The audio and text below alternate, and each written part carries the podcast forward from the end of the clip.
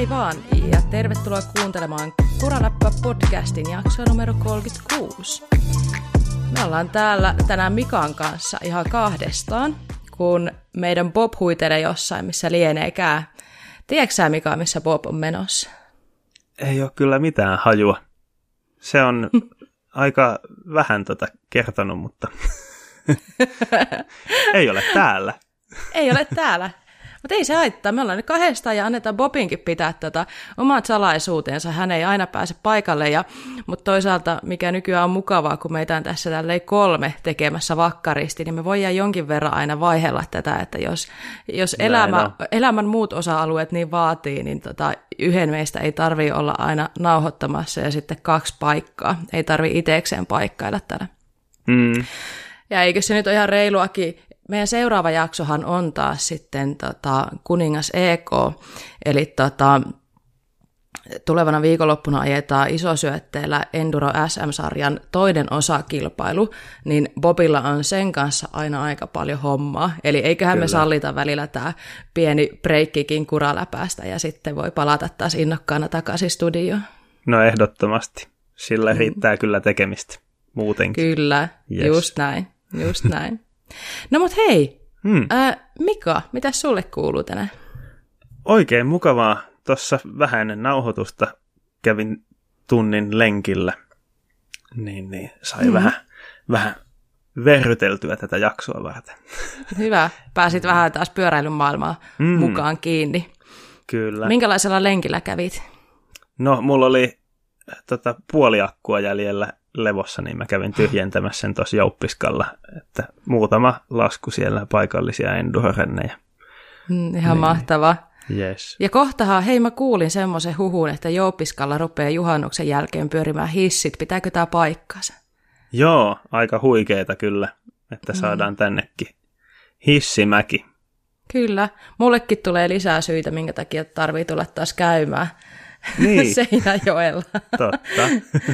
Ja tota, niin kuin sitä me ollaan naurettu tässä, että mähän en ollut käynyt Seinäjoella ikinä aiemmin ennen tätä vuotta, ja montako kertaa mä oon nyt jo käynyt, ja taas niin. on lisää syitä, minkä takia voi tulla. Mutta se on kiva, mä pääsin näkemään teitä ja päästään saman pöydän ääreen mm.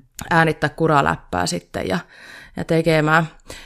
Tota, onko siitä Jouppiskasta annettu vielä mitään se enempää tietoa, että miten paljon ne hissit tulee siellä pyörimään, vai onko kaikki vielä vähän niin kuin vaiheessa?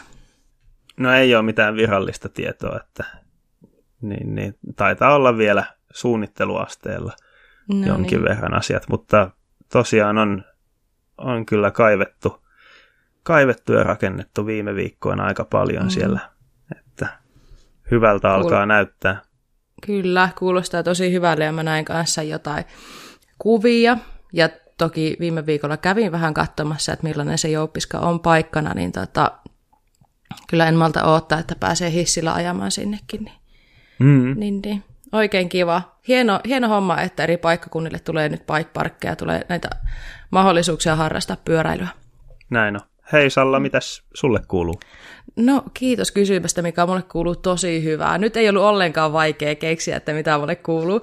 Viime jaksossa mä vähän haeskelin sitä, että mitähän mulle nyt kuuluukaan, mutta siis äh, viimeisen viikon aikana mä oon päässyt ajamaan pyörää ihan todella paljon. Eli nyt on tullut mm. ajettua poluilla lenkkiä, on tullut pari bikeparkkipäivää, vihdoin pääsin Laajikseenkin ajamaan, eli tänne mun kotimäkeen Jyväskylän mm. Laajavuoreen.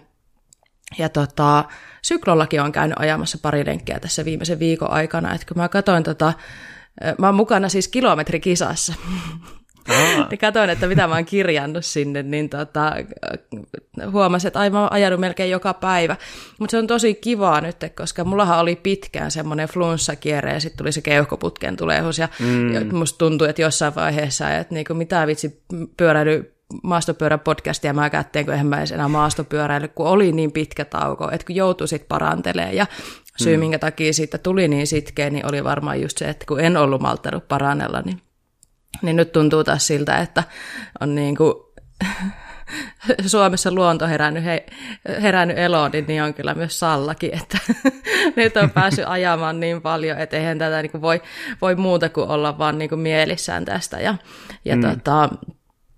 Tosiaan se mun kaikkein rakkain rakkain pyöräilymuoto on alamäkipyöräily tai hissipyöräily, millä nimellä siitä nyt puhutaankaan, niin se oli mulle ihan hirveän iso juttu, että mä pääsin nyt laajikseen. Ja, tota, tota, tota, pakko sanoa kyllä, että joka ikinen kerta, joka ikinen kevät, kun ö, lähtee ajaa hisseille, niin tuntee itsensä ihan aloittelijaksi.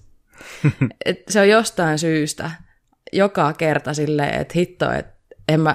Mä en niin kuin osaa ohjata tätä pyörää, mä en osaa ajaa mutkia. Siis jarruttaa silleen, niin kuin nytkin vaan menisin kaatua ihan kunnolla, kun koko kädellä jarrutti etujarrulla jossain mutaisessa kohdassa silleen, että kuka tekee silleen. Mutta vähän on ruosteessa, mutta sitten pikkuhiljaa aina taas niin kuin tulee se luotto itse ja pyörään ja, mm. ja renkaisiin ja reitteihin. Niin. Mm. Joo, ja ensimmäinen kerta, kun pitää se hissiankkuri ottaa ekalla kerralla keväällä tai kesällä, niin sekään ei meinaa onnistua aina. Ah, m- m- mä oon tehnyt tota niin pitkään, että se on mulla mä, niin selkärangassa. Joo, että mä en niin ole tota... niin montaa vuotta tuollaista. Nimenomaan. Harrastaa. Ja sitten me ollaan Laajavuoressa on semmoinen tapa, että me mennään kahdestaan aina ankkurihissillä.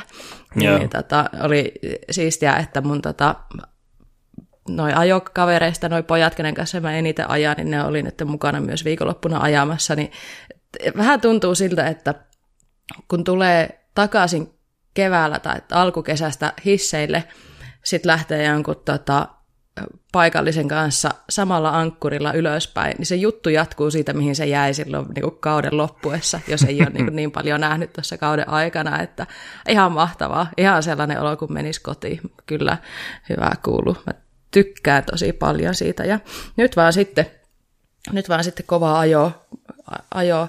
Mä, ehkä pakko, mä sanoin ennen kuin ruvettiin äänittää, että mä en nyt puhu tästä, mutta mm-hmm. silloin kun tämä jakso tulee ulos, niin todennäköisesti mulla on mun uudet pyörät hyppysissä. Ai että. Ja todennäköisesti te ootte jo nähnyt ne. Nyt on kovat paineet, mulle tulee kaksi pyörää, no niin. Nyt on kovat paineet, että ne pitää teipata ja kasata ennen torstaita, että te olette nähnyt ne.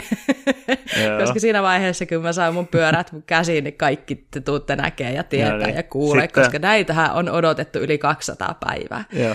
Sitten on kaksisataa storia Instagramissa. Todellakin. Onkohan Instassa mitään sellaista niin kuin maksimimäärää storeille? Niin. Sen saa ainakin niin täyteen, että ne on vaan pisteitä siellä pisteitä. Ylhäällä. No niin, no pitää, pitää kokeilla, että saako me Instagram-rikki nyt sitten, kun mulle tulee tosiaan kaksi pyörää, oh my god. No niin, ja, ja nyt kun tästä puhuttiin, niin todennäköisesti mulla ei ole pyöriä vieläkään tämän jakson julkaisuhetkellä, koska ikinä ei saisi, mikä se on suomeksi, kun on niin kuin jinx. Jinxataan. niin. niin, jinxataan. ei se... Pitää joo, koputtaa niin mä, puuta. Mä varmaan jinksasin mun pyörien tulemiseen nyt, mutta... Hei, tää on muuten joku sairaus, Mika. Mika, tiedätkö sä mitä? Mä laitoin no. paikalliselle pyöräkauppialle tänään viesti, että... Ö, mulle tuli just nyt sellainen olo, että mä tarvitsen jonkun projektin, milloinkahan tätä runkoa olisi saatavilla. Oikeesti. Mä en mm. ole vielä kasannutkaan niitä uusia pyöriä, mä mietin jo seuraavaa projekteja, mutta niin tota, joku syy siihen on, että on sitten lähtenyt mukaan tämmöiseen viikoittaiseen maastopyörän podcastiinkin mukaan, että näköjään tää vaan on niin mieluisaa puuhaa, että ei tule mietitty paljon muuta kuin pyöriä. Kyllä, se on ihan oikein. Ihan oikein, just näin. No mutta hei, ennen kuin mennään mm-hmm. viikon uutisiin, niin kerropa vielä Mika kaikille, että kenen ansiosta me saadaan tehdä tätä podcastia teille kaikille kuuntelijoille ihan ilmaiseksi? Mm, no sehän on Specializedin ja Syklin ansiota. Mm.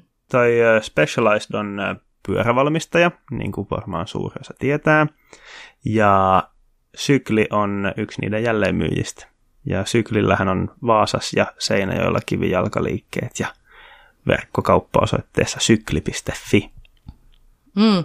Hei, pakko mainita Syklistä vielä. Mä olin tosiaan mm-hmm. viime viikolla, kun oltiin siellä, tai olin Seinäjoella, niin kyllä mä ihmettelen sitä Syklin Seinäjoen kauppaa, että miten se on niin täynnä tavaraa. Että kun tällä hetkellä puhutaan siitä, että mistään ei saa pyöriä, eikä osia, eikä Joo. varusteita, niin kyllä Syklillä vaan näytti olevan. Että tota, ihan vinkkinä, vinkkinä tota, että jos, jos joku miettii, että mistä niitä pyöriä vielä saa, niin menkää käymään Syklillä tai siellä verkkokaupassa, koska niinku, ainakin mun silmään näyttää, että niillä on vähän niinku liiaksikin asti siellä tavaraa. Joo, mä ihmettelin kyllä samaa. Samaa uuden liikkeen avajaa siis, että ja. Onpas niillä hyvin pyöriä varastossa suhteessa Kyllä. tilanteeseen.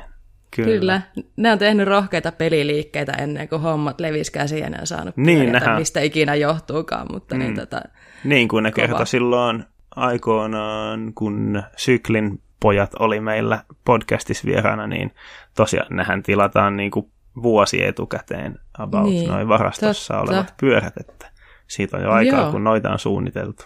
Se on totta. Ja mitä kuuntelee nyt noita tuttuja, ketkä on pyöräalalla töissä, että kun tehdään kohta jo niin kuin kaksikymmentäkaksi kolme ennakoita pikkuhiljaa. Niin. Ihan älytöntä. Mm. Että pitää olla niin kuin kristallipallo kyllä, että pystyy ennakoimaan Joo. näitä tilanteita. Itse asiassa mä joku aika sitten viestittelin tota yhden entisen kollegan kanssa, joka on Rose Bikesilla töissä, niin tuolla maantiepuolen tuotekehitystiimissä. Se sanoi, että on, nyt on niin kuin ihan villi länsi tuolla niin kuin komponenttimarkkinoilla. Mm. Että kaikki pelkää, että niin muut tilaa tavaraa ennen niitä, niin sitten ne varmuuden mm. vuoksi tilaa enemmän kuin mitä ne normaalisti tilaisi tavaraa.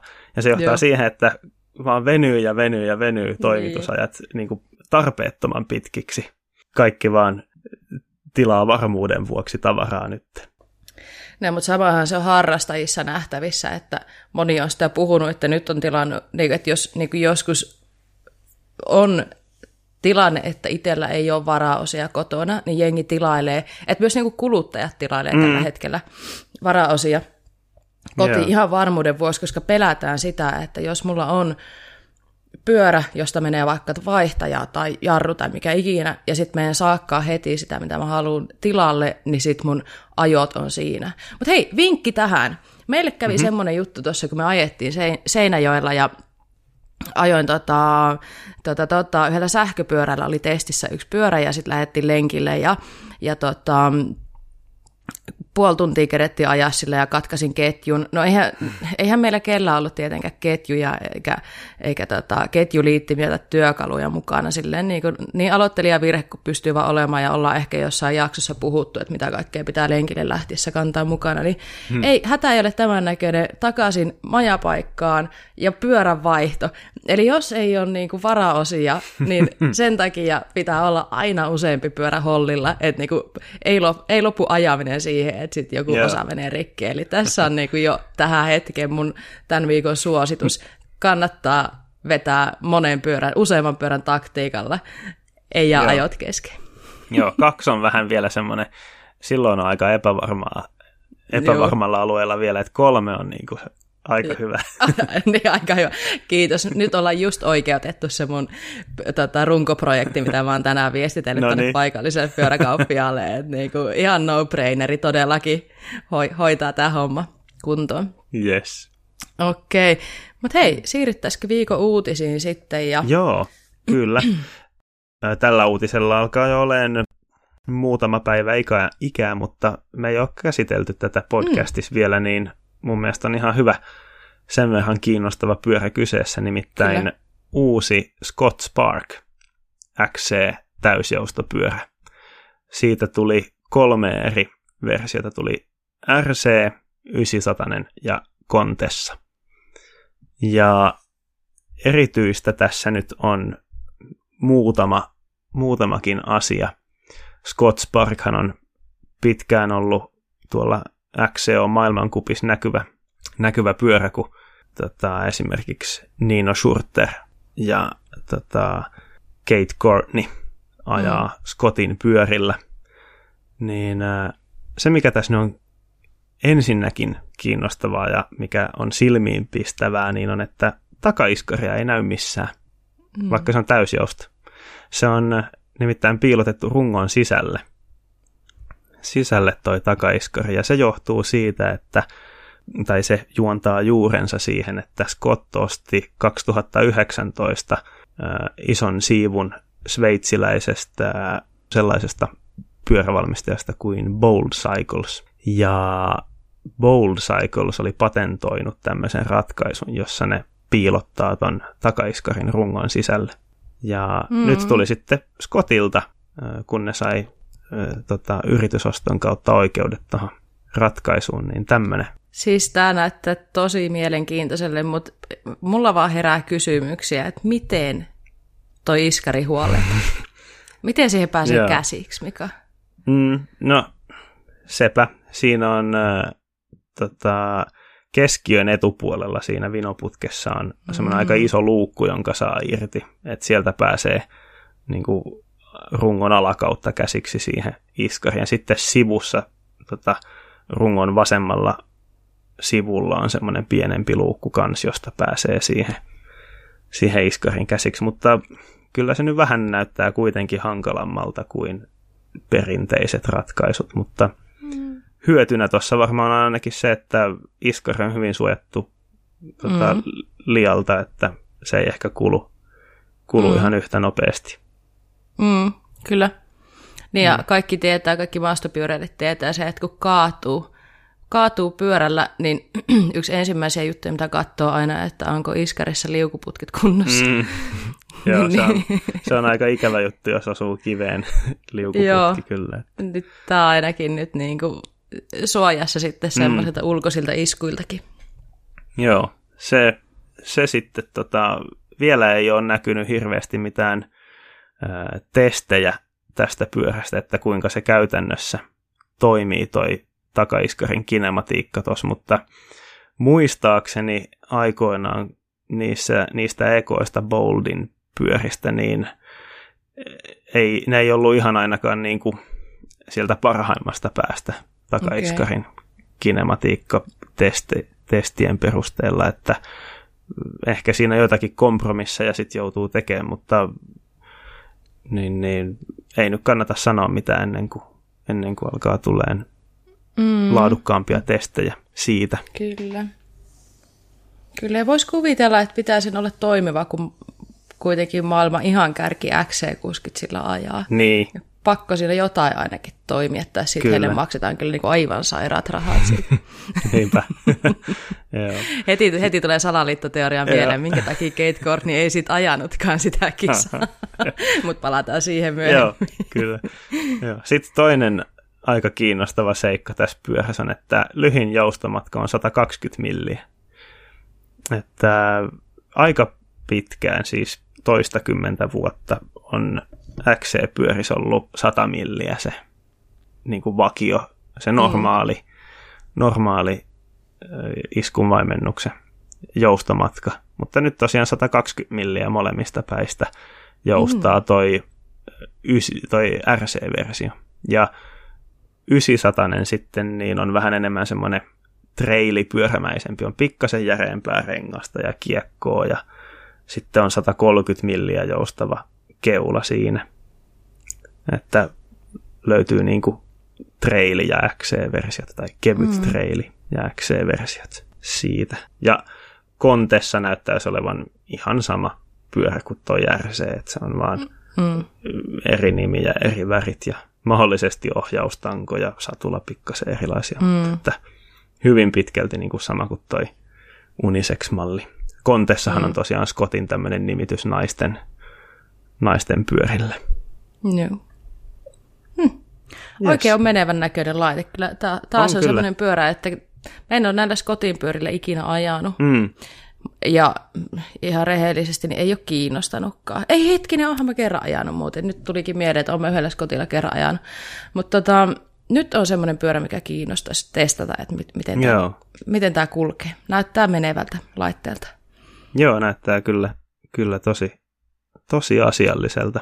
Ja just joku viikko tai pari sitten mietin, että nyt on niin kuin tuolla pitempijoustosten maastopyörien puolella niin tullut sellaista ihan niin kuin oikeasti uutta innovaatiota. Että on alkanut mm. tulemaan enemmän näitä... Öö, tosi hyvin toimivia high pivot ratkaisuja ja geometriat kehittyy, kehittyy nopeaa vauhtia ja näin, mutta X C-puolella on jotenkin tuntunut, että ei ole mitään oikein semmoista isompaa kehitystä tapahtunut, niin tuossa on nyt ehkä, ehkä vähän niin kuin keskimääräistä isompi, Kyllä. isompi kehitysaskel. Johtuuko tämä siitä, että nyt on olympiavuosi? Että jossain sanottiin sitä, että niin kun olympiavuodelle sitten jätetään ne kaikki isoimmat innovaatiot ja paljastukset aina. Mm. Niin, sehän on, on kyllä mahdollista. En tiedä, mm. ei niiden tosin kannata kyllä hirveästi säästellä, jos ne jotakin uutta mm. keksii, että jos ne olisi kehittänyt tämän jo vuosi sitten, niin... Niin, ja sitten olisi, niin kuin olisi mm. pitänyt olla. Joo, totta, en tii, just näin. En tiedä. Mahdollista. Hyvä. Mahdollista. Näin. Hei, mennäänkin sitten seuraavaan uutiseen. Joo.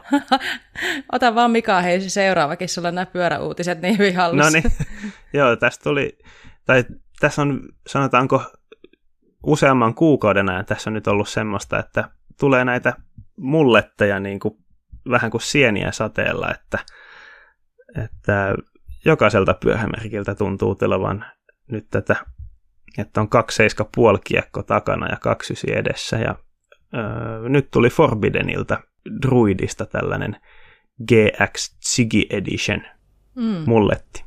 Mitäs Salla siitä ajattelit? Sä taidat tuota, tuosta Ziggy-nimestä innostua. Joo, mä itse asiassa, kun tää tuli tää uutinen, niin mä olin sit jo, no eipä paljon kiinnostaa, että sama pyörä eri rengas koko bla bla bla, ja sit kun avaa uutisen, niin hetkinen, että hei, mikäs tässä on, että toi, ähm, eikö toi Ziggy Link ollut käytössä siinä, kun toi uusi druidi julkaistiin? Oliko se niin, että toi Ziggy Linkki nyt... Joo, se on äh, ainakin tota, Druidis ja Dreadnoughtis. Ja, joo. Joo. Ja sillä tota... saa vissiin säädettyä tota takaiskarin tai takajousituksen kinematiikkaa, että se on niinku kakseiskapuolikkaalle sopiva, joo, vaikka ne on vakiona kaksiysi pyöriä. Niinpä, mutta tosiaan, siis mähän on aivan hillitön David Bowie-fani, siis niinku, huhhuh, niin sitten kun mä aukasin tämän uutisen ja sitten mä tajusin, että hei, et, niinku Ziggy Edition, että ne on käyttänyt tässä tota, tämän mainosvideon, niin täällä on kuvissa on se salama, mitä David Bowie käyttää, ja semmoinen, ja muuten itse asiassa se, se salama, nyt joku miettii heti, että liittyykö se jotenkin tähän, niinku, että mä oon salama, niin se ei valitettavasti liity, mutta kiva tämmöinen, niinku, tota, tota, yhtymäkohta kuitenkin mun idoliin, mutta niin tota, ähm, värit ja noi tavallaan niin kuin kuvat näyttää vähän siltä niin kuin David Bowien Ziggy Stardust-era mm. siltä aikakaudelta, niin mä innostuin, että hei jees, että laitetaan sitä niin kuin pyörän julkaisuvideo käyntiin, mutta ei valitettavasti ollut David Bowien musiikkia siellä taustalla. Mm. Joo, Mut, mutta joo. muuten ei ilmeisesti pyörässä mitään varsinaisesti uutta, eli se on edelleen sama druidi kuin aiemminkin, mutta nyt mm. se on siis vaan vakiokokoonpanona saatavina, mm. niin mullettina. Ja äh, niin, niin ilmeisesti hinnat on Forbiddenillakin noussut niin kuin kaikilla muillakin pyörämerkeillä mm. tässä aika reilusti viimeisen vuoden aikana. Että sitä aika väistämätöntä vähän... taitaa olla. Kyllä. Mutta mitäs muita uutisia meillä on tällä viikolla? Mitäs muita uutisia? No hei, maailmankappia on ajettu tänä, tällä viikolla mm. Itävallan Leogangissa, ja siellä on ollut D H-kisat ja X C-kisat. Ja, ja tota, tota, tota, Mika, katsoitko sä tota D H-kisaa? No jostakin syystä mulla on ollut pikkasen muuta tekemistä tuossa mm. viikonlopun aikana liittyen muihin arvokisoihin. Kisoihin. No täällä niin, vähän lähempänä. Joo. Niin, saat kertoa niistä myöhemmin sitten, mutta mä onnistuin katsoa ton D H-kisan, ja siis D H-kisathan on mulle semmoinen iso juttu, mitä aina oottaa, ja meillä usein on kavereiden kanssa kisakatsomoita, että kerännytään sitten porukalla katsoa, ja on jotain hyvää ruokaa ja näin. No tänä viikonloppuna ei ollut mitään kisakatsomoita, mutta siis mähän kun katson D H-kisoja, niin mä jännitän. Siis niin kuin koko vartalon jännitys, että musta tuntuu, että mulla oli reidet aivan hapoilla sen kisan jälkeen, kun mä jännitän niin paljon, mun, niin kuin, siis niin kuin koko vartalon jännitys. Eo. Oli tosi mielenkiintoinen katto, ja totta kai aina kun kausi lähtee käyntiin, niin se on mielenkiintoista, että kuka siellä nyt sitten on, kuka pärjää ja kellä ei kule ja mistä syystä ja näin poispäin. Ja tota, no radasta sen verran, toi Leogangin D H-ratahan on ihan klassikko, siellä on ajettu paljon, siellä on tullut joitain muutoksia aina vuosien varrella, ja tota, tota, tota, aikamoisessa kunnossa oli taas toi rata, että se yläosa oli kuiva, alaosa oli kuiva, mm. ja sitten se keskimetsä oli taas ihan hirveässä liejossa. Se ei onneksi ollut ihan niin paha, mitä se oli harjoituksissa, että nyt niin kuin nuo kisakuskit sanoivat, että kyllä kisakohti se niin kuin kuivu, että jotkut vaihtoi ihan kuivan kelin renkaat alle, ja se olikin aika hyvä veto sitten, Mm. niillä sitten kulki, mutta niin tota, olihan se semmoinen niin kuin isot urat ja, ja, ja kaikki tämmöiset. Ja hei, muuten suomalainen Onni Rainio on ollut myös ajamassa. Terkut Onnille vaan. Ei tällä kertaa yes. vielä päässyt podiumille. Onni on ensimmäistä vuotta miesten elitessä, niin tota, ei, ei aivan heti hypännyt podiumille. Mutta on vielä aikaa kehittyä. On vielä aikaa kehittyä, kyllä.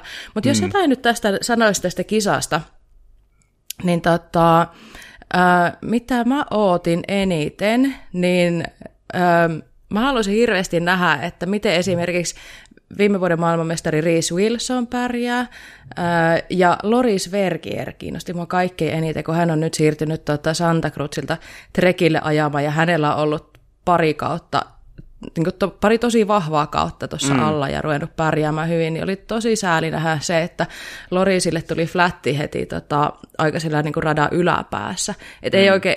Ei, oliko niin, että ei päässyt ensimmäiseen splittiin, missä näkee, niin kuin, että mikä, on, niin kuin, mikä, mikä se on suomeksi se semmoinen, missä ensimmäisen katsotaan... väliaikaa. Niin väliaika, kiitos. niin, niin, tota, ei päässyt sinnekään asti, että me ei tiedä vielä, että niin, mikä mm. se Lorisin kisavauhti sitten olisi ollut. Aivan. Niin se harmitti sitten kyllä paljon. Mutta oli jännä kisa, oli todella mm. jännä kisa. Ja, itse asiassa ranskalainen Amaury Pierron, niin... Tota, ajoi aika aikaisessa vaiheessa, ja hän teki semmoisen pohja-ajan tonne kisaan, että se vähän, vähän jossain vaiheessa mulle tuli, no niin, että eipä tota kukaan enää tuosta voita, hmm. mutta sitten kun tuli nämä niin kuin top kymmenen kuskit, niin ne rupesi olemaan koko ajan se Amauryn ajan kannoilla, ja, ja, ja sitten oli tämä niin kuin mun koko, koko vartalon jännitys, että niin kuin vitsi, että miten lähellä nämä ajat onkaan. Yeah. Ja tota, tota, tota, ja tai Danny Hartia ootti tosi paljon, että kun se on ihan erikoismies tuolla, niin kuin Leoganginkin tuolla niin jyrkässä yeah. mutaisessa metsässä, niin tota, ootti, että miten hän pärjää. Mutta tota, he, mielenkiintoiset tulokset oli kyllä, miesten kisa mm. vei australialainen Troy Brosnan, joka ja, on sieltä kuivan hiekan keskeltä. Kyllä, nimenomaan. Ja Troy ja. on sellainen kuski, joka on nyt monta vuotta, se jossain vaiheessa voitti ja oli todella vahva junnu. Ja tota, nyt kuitenkin monta vuotta se on ajanut silleen niin kuin paljon tämmöistä niin kuin podiumille, podiumille tai top kymmenen sijoja, mutta ei mm. ole voittanut. Et se jotenkin tuntuu, että et ei, ei se vaan nyt niinku. Nyt Troy veti kyllä semmoisella, vitsi, sitä näki heti, kun se lähti sieltä ylhäältä, että hitto, nyt tulee mennä kovaa. Ja sehän voitti sitten ton koko homma. Kyllä. Eli tota, se oli tosi kova, mutta vielä toinen, mikä ehkä miehistä, minkä haluan mainita, niin oli ranskalainen nuori, sori mä sanon tämän nyt ihan suomalaisittain, mutta tämmöinen Thibaut Daprela.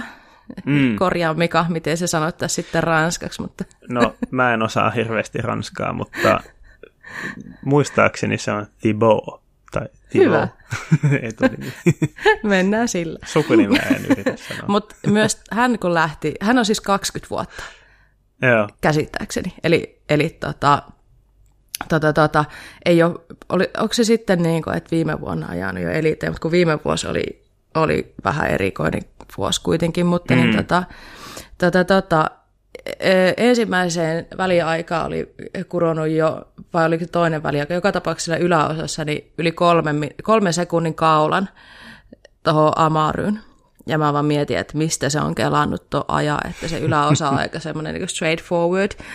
Mm. Ö, mutta niin tota, toi tyyppi, jos ei ole sulla fantasy, joukkueessa, niin ottaa Thibaut sinne mukaan, koska se tulee menee todella kovaa tänä vuonna. Et se on semmoinen junnu, joka niinku kiinnostaa ihan tosi paljon, että et tota, mitä se tulee vielä tekemään. Että se on ollut semmoinen, että heti kun on päässyt ajaa eliteen, niin on kyllä näyttänyt, että tätä kannattaa varoa. Mm. Ja naisissa niin Camille Balanche voitti. Oli, mm. taisi olla sen ensimmäinen maailmankup-voitto. Joo. Oliko hänen, vaikka on maailmanmestari. Mm. Hän, hän, ja Camilla ei ole ajanut D H-maailmankappia kovinkaan pitkään. Et onko hän nyt kolmekymmentä, sanoiko että kolmekymmentäyksi, olisiko tämä yli neljäs mm. vuosi vai neljä vuotta ajanut D H:ta. Eli ei kovinkaan paljon. Et, eikö se ollut, että on ajanut jotain X C:tä ja jotain ehkä prätkääkin joskus junnuna. Joo, muistaakseni. Ja tota, aikamoisella taustalla tulee tonne kuitenkin. Ja siis... Mm. Se rauhallisuus, millä se veti ton kisan, että tosi rauhallisen ja varman näköisesti ja ihan ihan tota huippuaika, niin, niin mm. kyllä sitä niin kuin toisteltiin paljon, että, että Camille ehkä on kärsinyt vähän siitä, että jengi on vähän ollut se, että no joo, se voitti maailmanmestaruuden, mutta olisiko hän oikeasti ansainnut sitä. Niin tämä oli tavallaan hänen se, että kun ei ole kuitenkaan niin kuin ajanut niin pitkään vielä. Niin. Niin tämä oli tavallaan todisti se kisa, että hän niinku todisti, että todellakin hän on ansainnut sen kisa. Hyvin tiukka kisa oli Camille Balanchen ja sitten ton Vali Höllin välillä. Mm. Ja Vali, mä luulen kyllä, että Vali olisi voittanut tämän, mutta niin kuin hän itse sanoi, niin hän teki ihan junnuvirheen viimeiseen mutkaan. Eli hän itse siis sanoi tämmöinen, että hän oli päättänyt, että hän ei tee mitään junioritason virheitä enää, mutta Äh, hän veti aivan älyttömän varman ja vahvan laskun, ja sitten viimeiset mm. mutkat ennen sitä niin kuin loppusuoraa ja iso hyppyri, hän kaatui sen vikaan mutkaan. Ja Vali itse sanoi haastattelussa, että hän, oli, hän niin kuin tuli liian kovaa vaan siihen mutkaan, että hän oli jo miettinyt vaan sitä loppusuoraa ja sellainen iso mm. hyppyri, että hän oli miettinyt vähän niin kuin liian pitkälle jo sitä hommaa, ja sitä vaan herpaantui sitten siinä. Siinä keskittyminen varmaan, että se on niin pienestä kiinni, se on tosi pienestä mm. kiinni, mutta siitä huolimatta ei sinne jäänyt kuin yksi pilkku neljä sekuntia väliä, vaikka Vali kävi nutullaan siinä rata, rada, tai laskuaikana, että aika mm. tiukka aika kyllä. Kyllä, joo, eiköhän se olisi vienyt voiton ilman sitä kyllä lopun virhettä. Kyllä. Mielenkiintoista oli tässä kisassa. Mä olisin halunnut nähdä, että miten Nina Hoffmann pärjää. Eli Nina mm. Hoffmann on, on tota, mm, pari tosi vahvaa vuotta ollut nyt. Ja tota, on, on, on kova tahto näyttää, että, että Saksasta pesee ja kyllä pärjätään. Mutta Nina kaatui kisapäivän tai kisa-aamun harjoituksissa sen verran kovasti, että hän löi pään, ja sitten oli näitä aivotärähdyksen oireita, ja hän sitten päätti, että hän ei pysty ajaa tätä kisaa. Fiksu veto, vai mitä, Mika? Joo, kyllä se on, se on varmaan aika vaikea, vaikea kuitenkin tolla tasolla tehdä sitä päätöstä, jos periaatteessa on, on kunnossa ja tuntuu, että saattaisi voida ajaa, mutta mm. on tollaisia oireita, niin Mm. se on kyllä, mä luulen, että se on aika vaikea tehdä se päätös. On. Ja Nina haastattelun kerkesin lukea tuossa, niin hän sanoi, että hän on tehnyt kolmekymmentä minuuttia ennen starttia, niin kolmekymmentä minuuttia aiemmin teki päätökset, hän ei ajaa, eli hän oli mennyt kyllä jo sinne niin kuin ylös asti ja niin kuin sinne lähtöpaikalle, mm. ja sitten oli lämmitellyt siinä ja käynyt mielessään läpi sitä rataa, ja sitten oli tullut semmoinen ehitty, että ei hän, hän ei ole niin kuin ollenkaan valmis tähän, ja hän oli kokenut kuitenkin sit niin kuin vähän huonovointisuutta ja mm. mitä kaikkea semmoisia oireita, että se on niin kuin varmasti vaikea päätös, mutta tästäkin ollaan puhuttu, että se on oikeastaan se ainut oikea ja niin kuin fiksu päätös, että niin. jos sulla on yhtään jotain aivotärähdyksen oiretta, jos sä kaa, tai vaikka ei oiskaan, vaikka sä oot lyönyt pään, sä et mm. ehkä välttämättä huomaa sitä, mutta se on niin kuin pahin tilanne, että sä lähet ja jatkat ja lyöt pään uudelleen, niin sitten sit mm. voi tulla niin kuin oikeasti tosi, tosi paha mm. juttu, että meillä on vaan yhdet voi, aivot. Niin, siitä voi tulla niin kuin odottamattomia keskitysvaike- keskittymisvaikeuksia tai jotakin mm. tällaista, että tekee virhearvioita. Kyllä. Sen takia siinä ja sen takiakin tulee sitten jotakin pahoja kaatumisia. Että just näin, just näin. Ihan oikea, oikea valinta varmasti. Kyllä, just näin. Hyvä. Loukkaantumisia kävi muutama muukin tuolla tota, mm, D H-kisoissa. Trekin tiimiläinen Charlie Harrison murti käteensä harjoituksissa ja on menossa leikkaukseen, eli siinä on Charlien kisakausi ehkä tässä sitten tältä osaa. En tosin tiedä vielä, että miten, miten vakavasta on kyse, että joskus tuntuu, että nämä maailmankappikuskit, heillä murtuu luu ja he on kahden viikon jälkeen taas ajamassa, mutta niin tota, toivotaan hänellekin pikaista paranemista. Ja mitä siellä Mika kävi? Joku, tota, joku keppi meni väärään paikkaan. Mitä Joo, se oli? Florent Pajé sai, sai tota semmoisen, ilmeisesti sellaisen niin kuin merkkausnauhan kepin. Mm. laskettelu rinnekepin niin jalkojen väliin ja sanotaanko mm. näin, että a- aika kova isku oli ja tota, leikkauspöydälle joutui, että, että vähän pahemmin osui jalkoväliin Joo. Tällä kertaa. Että. Aika vaista. Kaikkea sitä voi tapahtua, kun joo, se, se oli vielä laskenut, laskenut mäen alas ja alhaalla miettii, nyt ei ole niin kuin housuissa kaikki ihan kunnossa. Että. Sitten sairaalaan. Kiva. Joo. V- vähän, vähän niin kuin tuolta vatsasta väänsi, kun luki, luki tuota uutista. Että mulla oli myös vähän sille, että ei vitsi. Hyvä. Mutta hei, yes. Totta, mm-hmm. viikonloppuna ajettiin toinenkin maailmankapi-kisa. Joo, ajettiin myös X C O:ta Leogangissa. Mm. Siellä tota, hyvä mun nyt puhua, kun mä oon ollut muualla enkä ehtinyt katsoa kisaa, mutta mm. tota, siellä on aika tuttuja nimiä ö, tuloslistalla kyllä, niin ö, ainakin top kolme, niin naisissa Loana Lecompte, joka ne on ollut hirveässä vireessä koko tämän vuoden, voitti, mm. ja ö, Jenni Risveds ollut kyllä siellä niin kuin top kymmenen, top viisitoista siellä, mutta nyt ajoi hienosti toiseksi. Huikea. Toiseksi ja näin Laura Stigger, Jolanda Neff, Pauline Ferran-Prevot seuraavat siellä. Mm. Miehissä Matias Flückiger taisi voittaa ensimmäisenkin X C O-maailmankierroksen. Nyt tota, voitti taas ja Andrei, Andrei Sink, tosi kova siskus, toinen. Anton Cooper ja Thomas Griot ja Vlad Daskalu seuraavat. Griot ja Daskalu ehkä ei ole ihan näin korkealla aiemmin näkynyt tuloslistoilla, että, mm. että hie, hienoja, hienot ajot niiltä kyllä. Kyllä. Ö, tuloksista ö, ei, ei ehkä tämän enempää, mutta Jolanda Neff tota, mursi käden kisassa. Ja ajo, ajoi silti maaliin neljänneksi, neljänneksi murtuneella uh, uh. kädellä, että aika kova. Oliko sitä tietoa, mitä, mitä sieltä murtui? Minkä tyyppinen murtuma? Tota, mulla ei ole siitä, siitä hirveästi tietoa, että mi, mitä ne. sille tapahtui, mutta käsi on joka kipsissä. Käsi mm. oli kipsissä Instagramissa, että still smiling, että hyvällä tuulella oli. Kyllä, mutta siis näitä loukkaantumisia on enemmänkin. Mä tuossa aiemmin heitin yeah. vähän läppää siitä, että mikä oli syy siitä, että Kate Courtney ei ajanut kisaa. Mm. Että ei kai vaan nyt ollut se, että toi uusi pyörä ja bla bla bla. Siis se oli, no emme usko, että kukaan enää ottaa mua tosissaan, ketkä on Kuraläppää kuunnellut, mutta niin tota, Kate, Kate Courtney on tosiaan myös ö, loukannut käteensä. Onko sielläkin joku murtuma? Niin hän oli päättänyt sitten, että hän ei lähde tuonne Itävallan kisaan ollenkaan ja antaa mm. nyt aikaa, antaa parantua ja on tärkeä vuosi, eli hän on varmistanut paikan sinne olympialaisiin, niin on sitten, haluaa olla siellä sitten kunnossa ja, ja tota,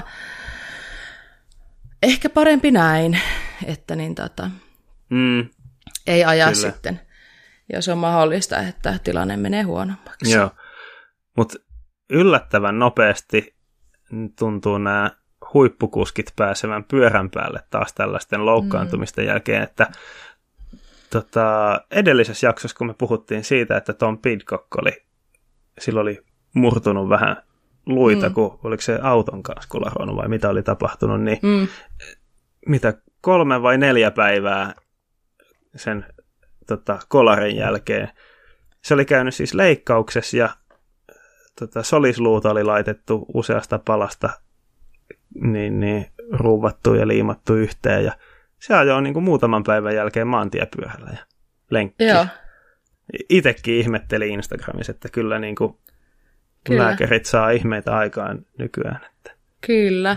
Ja hei, Loik, Loik Bruni D H-puolella mm. ajoi murtuneella kantapäällä. Niin, niin. Uhuh. Joo. Aika moista. Kyllä, totista puuhaa sitten kun lähetään.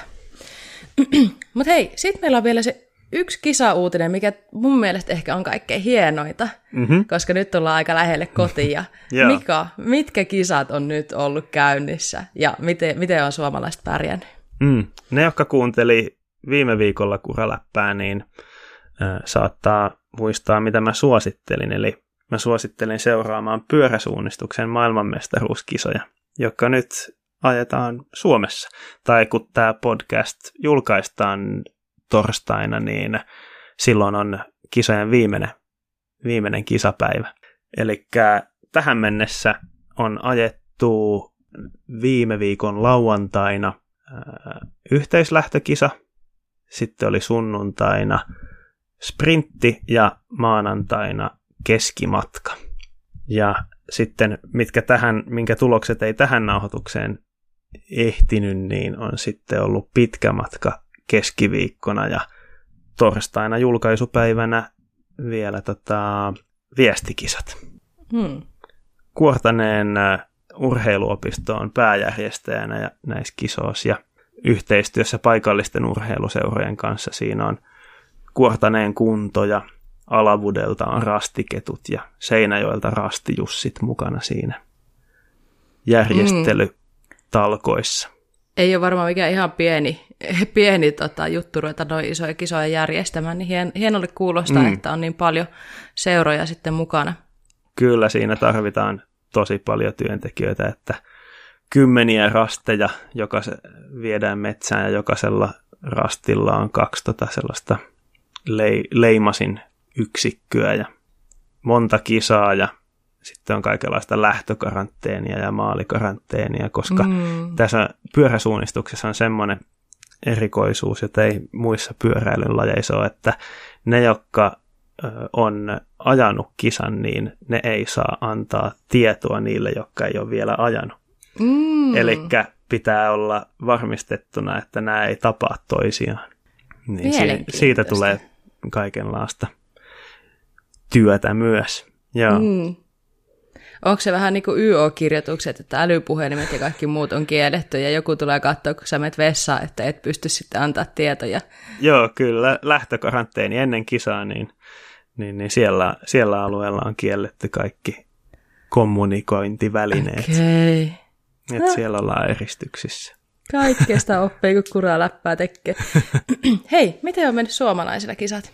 Tähän asti on mennyt, voisi sanoa loistavasti, ainakin vähän yli mun odotusten. Kyllä, mm. kyllä se aina niin kuin, kotikisat motivoi pikkasen ylimääräisesti, tai niin kuin, vähän ekstra antaa boostia mm. ja niin kuin, treenaamiseen pari vuotta ennen jo, ja sitten tietysti siihen itse suoritukseen.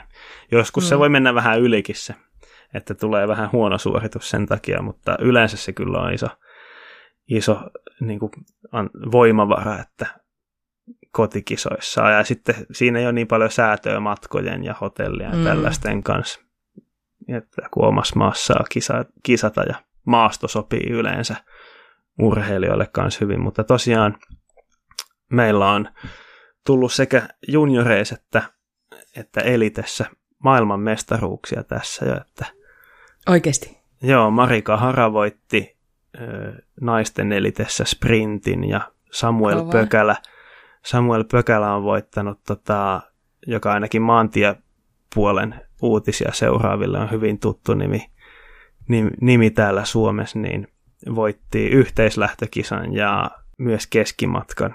Ja Kaarina Nurminen voitti tota, alle kaksikymmentävuotiais naisis itse asiassa kaikki kolme kisaa tähän mennessä. Oho, että aika huikeassa kova. Iskussa. Aika kova. Kyllä. Tosi hieno, tosi hieno. Kuulostaa siltä, että Suomet on siellä kyllä ihan liekeissä, että mm, jätetäänkö muille mitaleja ollenkaan.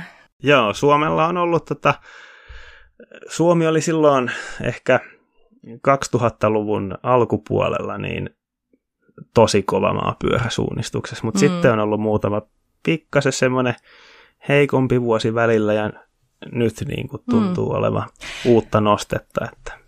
Oliko se silloin, no, tuli se notkahdus, kun sinä lopetit aktiivisesti kilpailemisen? Ky- kyllä se saattoi tulla tota, muista syistä kuin musta johtuen. Mutta joo, mä oon junioreissa kyllä tota, muutamat arvokisat käynyt ja joo. aikuisiskin yhdet. Joo. Joo. No hyvä, mutta tästähän me päästään vähän niin kuin hienolla aasisillalla aiheeseen, mistä minä en ymmärrä yhtään mitään, mutta onneksi meillä on täällä asiantuntija paikalla, eli me tämän päivän aiheeksi ollaan valittu pyöräsuunnistus sen takia, että siis hetkinen, onko tämä nyt niin kuin, tämä on kuitenkin, onko tämä suunnistuksen alalaji? eikä maastopyöräily alalaji. Mm, että niinku suunnistuksista no. tämä luetaan, mutta kyllähän tämä niinku maastopyöräily aika vahvasti tämä on. Mm. Molempiahan se, se on mm. yhdistelmä molempia, että siellä on se ö, älyllinen te, tai niinku se suunnistuselementti Kiva. Ja sitten siinä on se maastopyöräily, tota, fyysisyys Kyllä. ja teknisyys sitten yhdistettynä. Virallisesti niin suunnistusliiton alainen laji kyseessä, että Kyllä. ei ole Suomen pyöräilyn alainen. Kyllä. Eli suunnistusliitos. M- mutta tiedän, tiedän just näitä niin kuin pyö, ö, pyöräsuunnistajiakin, niin on täällä paikallisen pyöräseurankin edustajina mm. sitten. Että niin, tota... Joo, että sehän niin mikä tahansa seurahan pystyy niin liittymään myös suunnistusliiton jäseneksi, että niin Jyväskylän pyöräilyseura on sekä Suomen pyöräilyn että hmm. tota, suunnistusliiton Noniin. jäsenseura, että sitä kautta pystyy sitten niin, niin, molempien lajiliittojen alaisissa kisoissa sitä seuraa edustamaan. Joo, no niin. Hei, tota, tosiaan päivän aihe on mulle vähän vieras. Sen verran mä voin kyllä kertoa, että mä jonkin verran, siis nyt kun mä sanon, että mä oon jonkin verran suunnistanut, niin Bob ja Mika nauraa mulle, että ei niinku todellakaan ole semmoista niinku taustaa, mitä heillä on. Eli mä käyn siis jonkin verran Jyväskylässä iltarasteilla, mikä on ihan mahtavaa ajanvietettä, kun mm. tota, no mä, mä en niin hirveästi aina innostu. Musta niinku ajatus siitä, että juoksee metässä, niin se on aika ihanaa, mutta mä en jaksa toteuttaa sitä, niin musta on kiva saada se kartta käteen ja päästä sitten vähän niin kuin katsoa, että löytyykö ne rastit. Välillä löytyy, välillä ei. Ja siinä tulee harjoiteltu samalla sitten kartan lukua ja kompassin käyttöä, ja eväät mm. on totta kai aina hyvät. Ja hei, mulla on yksi äh, kahdeksan tunnin M T P Rogining taustalla. Mm. Tiesitkö Mika sitä? No niin. En ehkä tiennytkään, mutta niin, joo, sehän on suunnistusta. En ole puhunutkaan. Mm. Niin, kun mä menisin kysyä, että lasketaanko se suunnistukseksi? Joo, se on silleen, tota, tai mä en tiedä, Roginingissa järjestetään kyllä S M-kisat, mutta mä en tiedä minkä tahon järjestämiä ne kisat on. Mä mm. luulen, että se ei ole suunnistusliiton alainen, että se on joku Suomen latu tai joku vastaava, joo. joka järjestää joo. sitä. Kerropa hei Mika nyt niin kuin vähän tällainen ammattilaisen L G, että mikä ero on Roginingilla ja suunnistuksella? Mm. Roginingissa niin äh, lähdössä saadaan kartta, jossa on äh, yleensä aika paljon rasteja merkattuna ja mm. ei ole mitään järjestystä kerrottuna. Et on aikaraja ja sitten sä keräät pisteitä käymällä mahdollisimman monella rastilla. Joskus äh, kaikki rastit on samanarvoisia. Ja joskus kauempana tai vaikeissa paikoissa olevilla rasteilla voi olla niin kuin isompi pistemäärä. Mm. Että jos sä ehdit käydä kaukaa hakemassa jonkun kolmen pisteen rastin, niin se on paljon arvokkaampi kuin läheltä hankittu yhden pisteen rasti. Mm. Ja sitten niin siinä aikarajan sisällä pitää sitten tulla takaisin maaliin. Ja se, joka on kerännyt eniten pisteitä tai rasteja sitten, niin se urheilija tai joukkue voittaa. Sitten. Mm. Ja sitten tulee aikasakkoa, jos ei pääse siinä aikarajan sisällä Joo. yleensä. Kun taas sitten pyöräsuunnistuksessa, normaalissa pyöräsuunnistuksessa, niin on määrätty se järjestys, jossa ne rastit täytyy kiertää mahdollisimman nopeasti mm. sitten. Eli tuommoinen Rogining on sitten niinku tämmöisille minunlaisille vähän niinku lempempi laji, että se ei haittaa yhtään mitään, jos sä et löydä sitä rastia, mitä sä oot hakemassa. Että sä vähän menetät siinä aikaa, mutta sitten sä voit sanoa, että no en mä ollut siis oikeastaan edes yrittänyt, että mä olin menossa tuonne toiselle. Joo, joo, näin voi sanoa, kun sitten taas normaali pyöräsuunnistuksessa, jos rasti jää välistä, niin se on hylätty suoritus joo, sitten, että kyllä. ei saa tulosta ollenkaan. Kyllä, Juh. ja Roginingit perinteisesti on useamman tunnin mittaisia kisoja, taitaa jopa olla kaksikymmentäneljän tunnin kisoja Joo, siitä. Kyllä. Ja kartan mittakaava voi olla vähän mitä vaan, se voi olla joku ihan peruskartta tai jotain, että se ei ole yleensä välttämättä niin tarkka kartta. Kun sitten taas, jos vertaa pyöräsuunnistuksen sprinttimatkaan, joka on semmoinen kaksikymmentä minuutin maksimirykäisy hmm. aika pienellä alueella ja voi olla niin kuin tosi lyhyitä rastivälejä, että on kaksikymmentä kolmekymmentä rastia siinä mm. lyhyellä radalla. Joo. Joo, siis mua hämmästytti se, kun mä sain se Rogining kartan käteen, niin se mm. oli semmoinen melkein minun kokoinen lakana. Ja sitten me mietittiin siinä, me oltiin, se oli semmoinen kolmen naisen joukkue, niin mietittiin, että okei, tästä ruvetaan sitten tekemään reittiä, että mitenhän tätä karttaa taitellaan ja luetaan tuolla kesken matkaa, mutta mukava päivä oli ja ihan ehdottomasti hyvä kokemus, mutta niin tota... Mm. On tullut sitä semmoinenkin tehtyä. Mutta hei Mika, kerropa mm. vähän sitä, että siis sä oot kilpaillut pyöräsuunnistuksessa.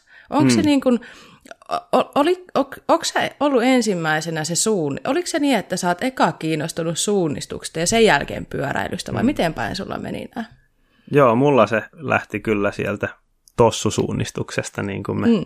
pyöräsuunnistajat ainakin yleensä sanotaan siitä jalan tehtävästä mm. suunnistuksesta, niin ö, kuusivuotiaana muistaakseni mun isä vei ekoihin harkkoihin. Ja se mm. suunnistushan on tämmöinen laji, joka hyvin vahvasti periytyy suvussa mm.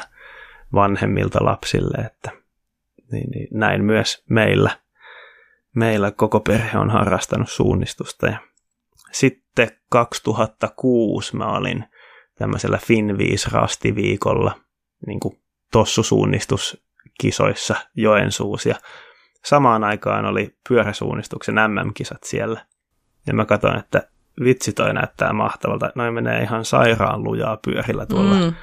keskellä metsää. Että, ja mä en ollut ikinä harrastanut maastopyöräilyä ennen sitä, että kaverin kanssa kyllä rakenneltiin jotakin sellaisia pieniä ratoja takapihalle ja poljettiin siellä, mutta en, en mä sitä silloin ajatellut pyöräilyharrastuksena. Mm.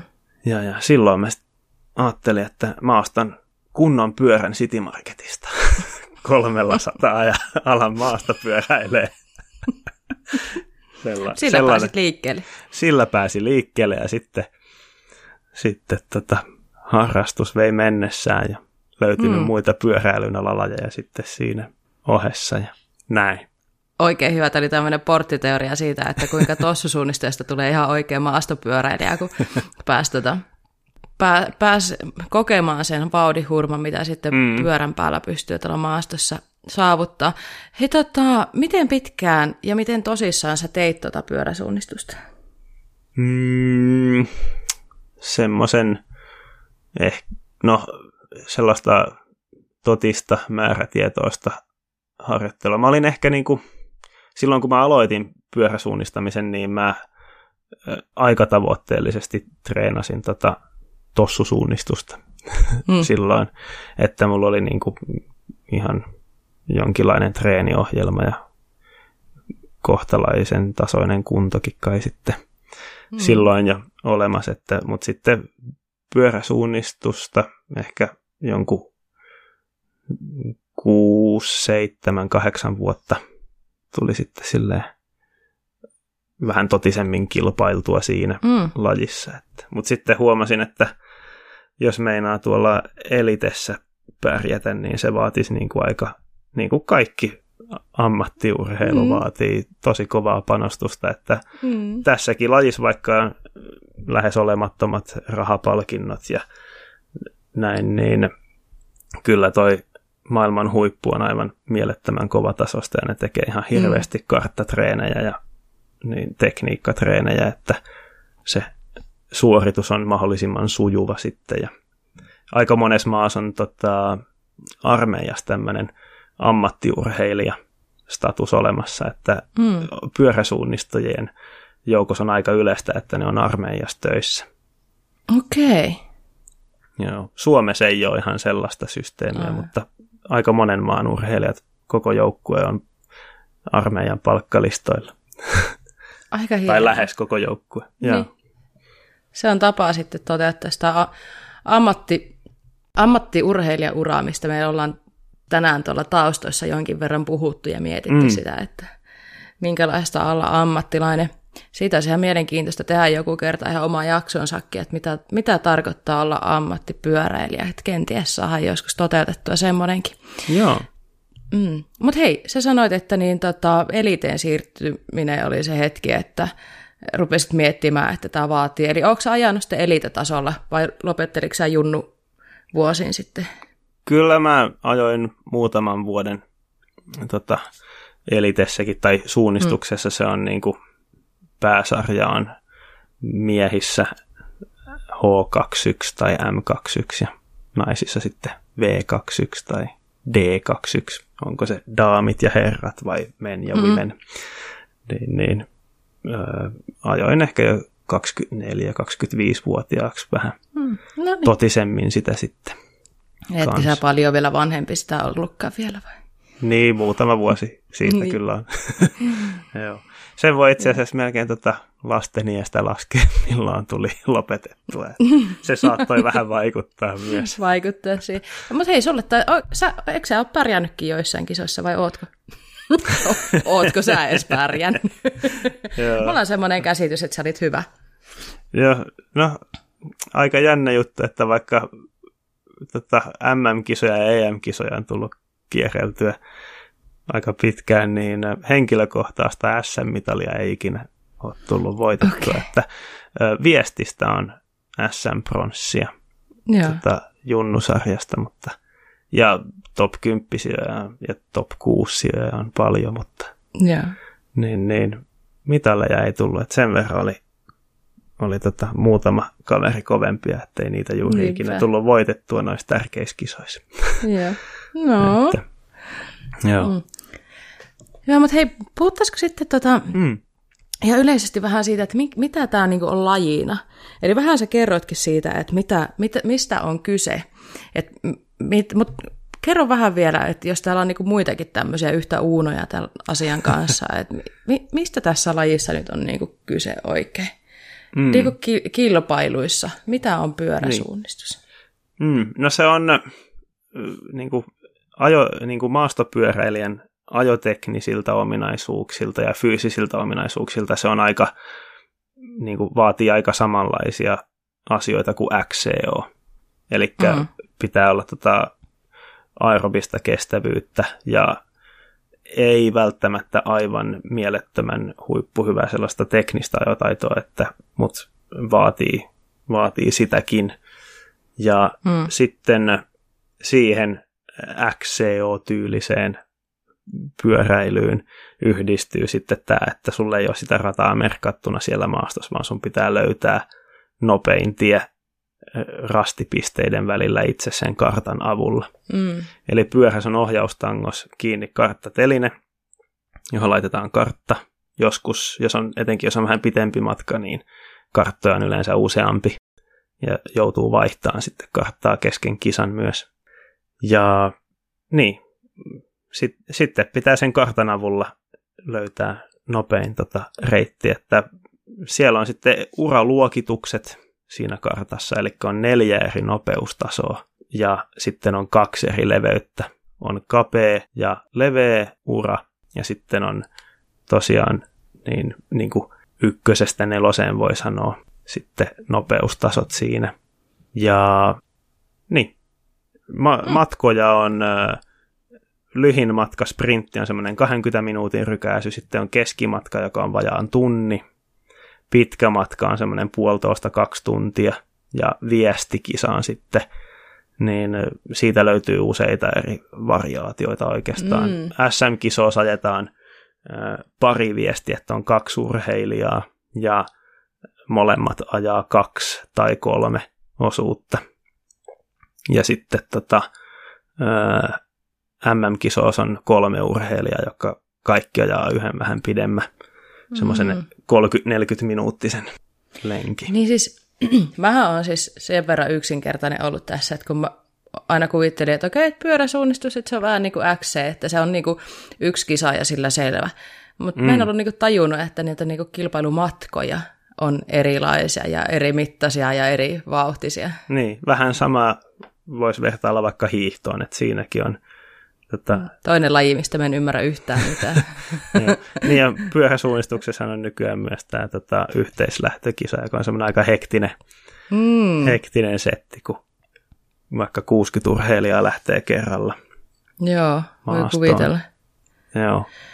Hei tota, niin, siis sä laitat mulle sen videon sieltä Kuortaneelta, missä mm. tämä pökälä vetää aivan niinku tolkutonta kyytiä, että miten on mahdollista, kun mennään tuolla puskissa ihan pellemiljoonaa, niin miten kerkee lukea karttaa, että kun mä en, siis, mä en osaa edes kävellessä lukea karttaa, että mä pysähdyn aina lukemaan, niin miten sitä harjoitellaan totta kai? Joo, siis se on vuosien harjoittelun tulos, että, mm. että pystyy sujuvasti ajamaan ja lukemaan sitä karttaa vauhdissa. Joo. Että se on näillä, näillä maailman huipuilla, huipuilla, niin se on tosi huikeeta kyllä, kuinka taitavia ne on siinä, että se oli mun, mun heikkous aina kilpaillessa, että mulla se ei ollut kovin sujuvaa semmoisessa hektisessä, nopeatempoisessa suunnistuksessa mm. kartan luku, että mm. piti hidastaa pikkasen yleensä, että mm. pystyy sujuvasti lukemaan karttaa, mutta noi huiput pystyy vetämään melkein täysiä ja Joo. silti silti lukeen sitä karttaa, että se vaatii tosi paljon karttatreeniä. Kyllä, huikean näköistä katsottavaa kyllä. Ja käytetäänkö tässä kompassia? Sä oot puhunut kartasta nyt koko ajan. Missä ne kuljettaa sen kompassin? Öö, osa käyttää, osa ei. Mä en ikinä, ikinä ole pyöräsuunnistaessa käyttänyt kompassia, mutta se on sallittu apuväline, että okay. kyllä se saa olla. Yleensä se on vähän rannekellon tyylisesti ranteessa mm. urheilijalla, että sillä pystyy katsomaan sitten sen kartan oikean suunnan, mm. mutta ö, niin kuin missään suunnistuslajissahan ei huiput oikeasti yleensä tee silleen, niin kuin monella varmaan tulee jostakin koulusuunnistuksesta mieleen, niin. laitetaan se kompassi siihen kartan päälle ja niin. sitten aletaan kääntää sitä kompassia, että saadaan ne viivat suhteessa pohjois-eteläviivoihin karttaan ja tällaista. Ja. Nehän ei sellaiseen ole aikaa. Niin kuin siihen kuluu turhia sekunteja semmoisen touhun, että se vaan lyödään se kompassi siihen kartan päälle, tai sitten jos se on ranteessa, niin katsotaan niin kuin silleen muutaman asteen tarkkuudella se, mihin se pohjoisnuoli osoittaa ja käännetään Just. se kartta. Okay. Että, joo, että vähän erilaista kuin mitä ehkä jossakin koulusuunnistuksessa. Joo, opetettu. Koulusuunnistusta, kun oksanen lähtee iltarasteille. Joo. Joo, puhutaan siis ihan eri lajeista, selkeä. Tota, mutta hei, mites toi sitten, mistä ne sitten tietää, missä niinku kuljetaan? Eli me ajetaanko niinku pyöräsuunnistuksessa niin polkuja pitkin vai mennäänkö siellä umpimetässäkin vai miten se mm. homma sitten toimii? Tässä on Pohjoismaiden ja muun maailman välillä ö, aika iso ero. Et kun meillä on mm. nämä jokamiehen oikeudet, joista hiljattain puhuttiin edellisessä mm. jaksossa, niin Pohjoismaissa yleensä saa oikua metsän läpi. Mm. Eli saa mennä mistä vain. Mm. Aika harvoin se kannattaa, ja se kuuluu niin kuin tämmöiseen ä, ratamestarityön hyviin tapoihin, että ei tehdä mitään sellaisia ratoja, että siellä kannattaisi jotakin kauheita risukkojen läpi mm. oikua tai mitään tällaista. Että se pitää kuitenkin olla mielekäs kilpailijoille se rata.